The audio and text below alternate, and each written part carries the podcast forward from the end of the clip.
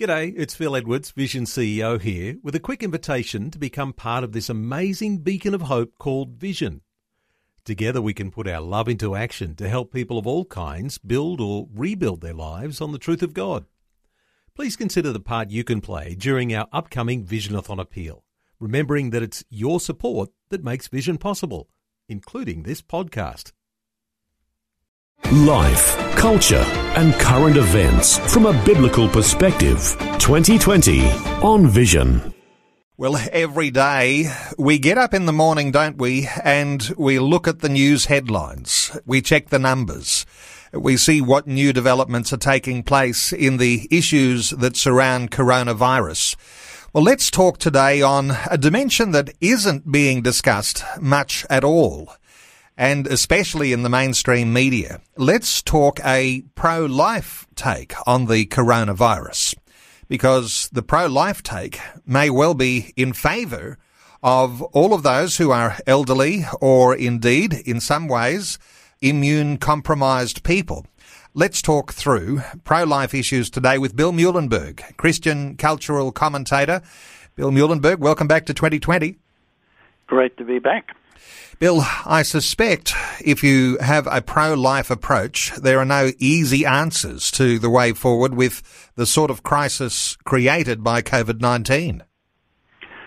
Yeah, well, I've often said now uh, in my many articles, I've done over 40 on Corona. Wouldn't have thought that uh, three months ago that uh, I would be doing so much on this kind of topic. Um, but yeah, I've said many times that the wisdom of Solomon is certainly needed for all of our leaders, for government officials, politicians. Uh, it is a balancing act, and when it comes to life, of course, we affirm that all life is precious, not just some. So we want to minimize unnecessary taking of life in all uh, areas.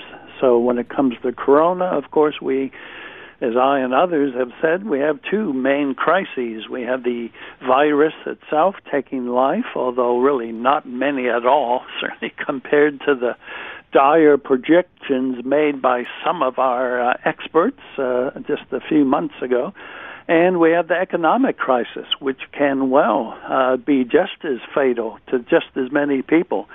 We know that mental health issues go up uh, during times of unemployment. We know that suicides really go up as well during these tough economic times. So, any pro life Christian, or anybody for that matter, who's concerned about saving life, will have to ask hard questions of you know all aspects of this debate. We want to have sensible health measures in place to protect people, but we also want to have sensible government and economic policies that, uh, if we're not careful, we end up with the cure being much worse than the disease.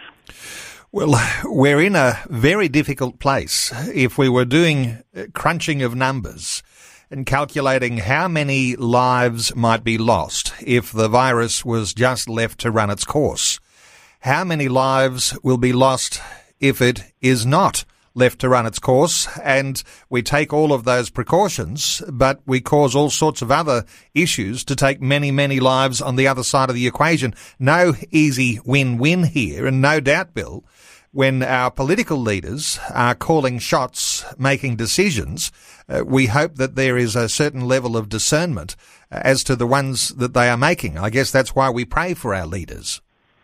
Yeah, absolutely, and we got to keep praying. Um, uh, it is tough. Um, you know, we've said all along, certainly I have, that, you know, there is a place for some government intervention. There is a place for some clampdown on individual liberties. Hardly anybody I know is saying nothing should have happened. Obvious things should be still taking place. Uh, social distancing, you know, simply washing your hands, you know, all the obvious good steps that we need. But again, the numbers have been so very rubbery for any number of reasons. A lot of guesstimates going on here, a lot of wild modeling and projections.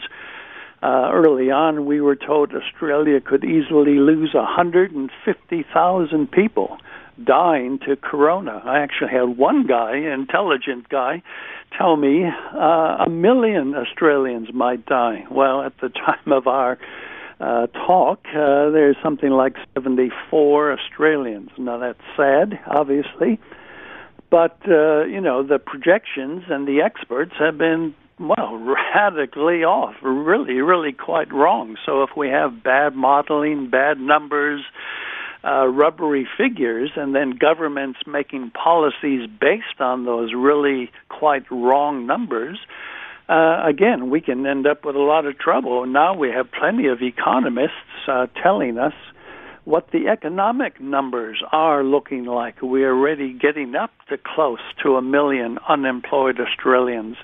Uh, in Victoria, where I live, we're now being told that this will be the worst economic crisis the state has faced since the Great Depression, that there will be hundreds of thousands unemployed, that it may never fully recover the economy. So we really have to look at both.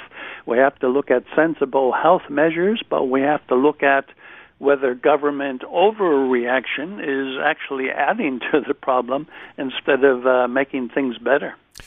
Bill, if we look at a pure pro-life perspective, uh, in months gone by, we've been critical of the new legislation introduced into a number of different parliaments with regard to this issue of euthanasia. You have in Victoria euthanasia laws, and we've been saying that's an attack on the elderly all of a sudden we have coronavirus and from the pro-life position you'd be saying uh, isn't it good? There's been a lockdown because it's all about protecting the elderly.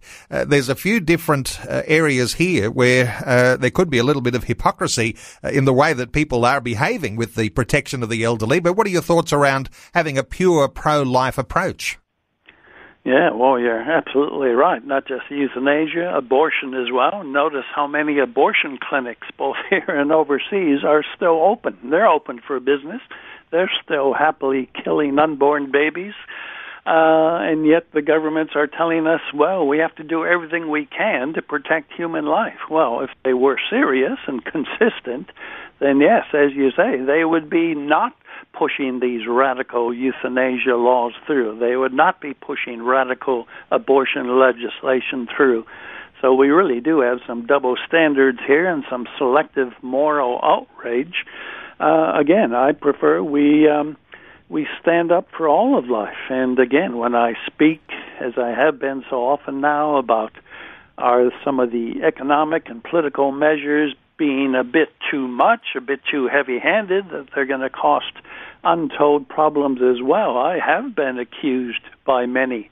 Oh, Bill, so you don't care about lives being lost? I mean, I just uh, my mind boggles when people tell me something like this. Actually, I care about all lives being lost, and if they're lost by a virus, or if they're lost as a result of draconian economic devastation, uh, guess what? They all matter. We should be concerned about all lives, and I'm, I'm getting so many people just focusing on the medical side of the equation, which is obviously very important.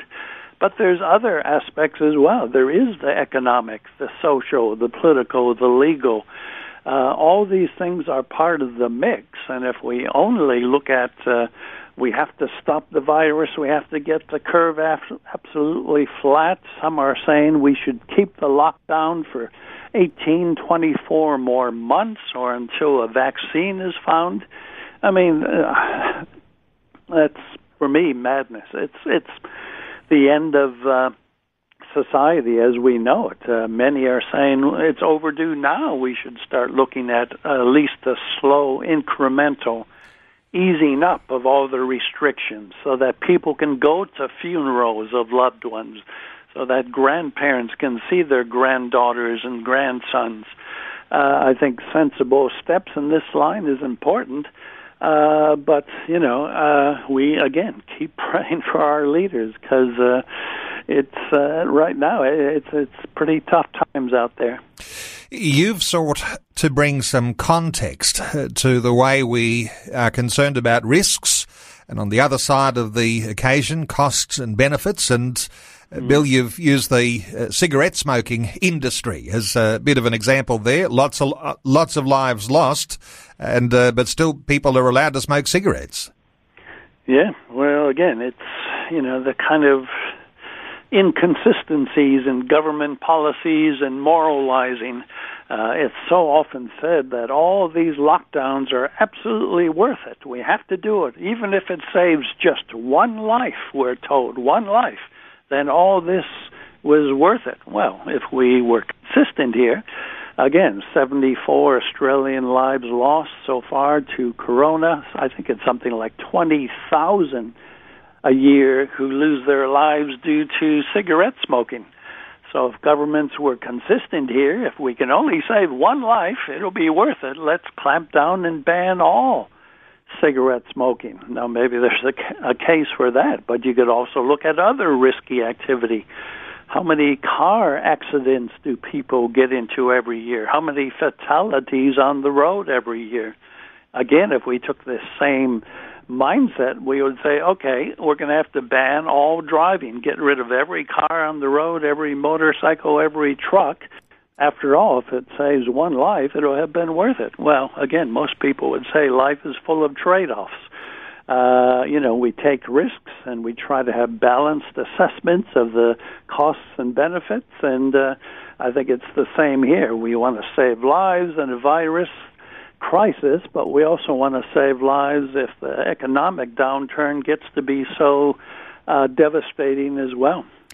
Bill, a conversation I had just over a week ago suggested there was an imbalance in the way the government was receiving advice. Obviously, a lot of advice coming from the medical community and uh, very valuable advice when it comes to a devastating virus like coronavirus.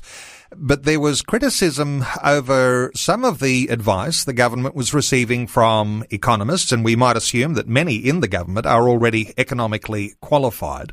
But there was also the idea of people who are constitutional experts. We're talking lawyers and people who are sociologists, researchers who can understand the effects of decisions made, perhaps not quite the right balance is being approached with our governments. What are your thoughts?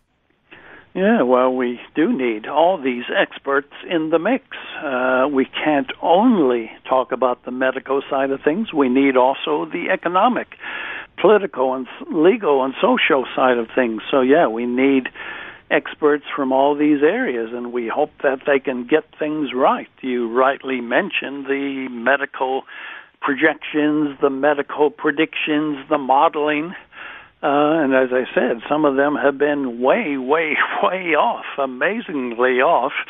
Uh, and yet, as far as I know, I haven't heard any apologies from any of them. Again, we're thankful for the medical experts, the epidemiologists, and so on.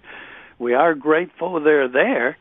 But sometimes you have to ask if you get things so very wrong. It'd be nice to say, "Well, oops, we we we blew it. Actually, we we gave you some bad advice, and that's resulted in maybe a heavier shutdown that was really uh, required." Uh, you know that that would I think help a lot of people who are now in lockdown who haven't seen their grandchildren or haven't made it to a wedding or a funeral uh, can't even maybe do their own exercise alone on a beach. I think it would help them to hear some of these government experts saying, oops, we got it wrong. We apologize.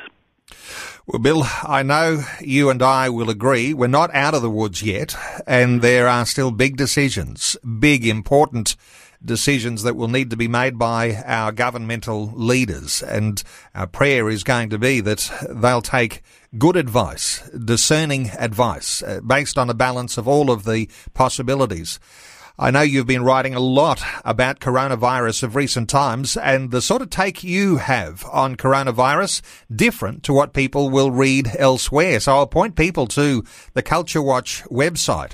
Simply go to Culture Watch. You can Google that one word, Culture Watch, or go to billmuehlenberg.com and check on the latest articles written by Bill. Uh, Bill, great getting your insights as always. Thanks so much for a pro-life take on coronavirus today on 2020. Many thanks. Thanks for taking time to listen to this audio on demand from Vision Christian Media. To find out more about us, go to vision.org.au.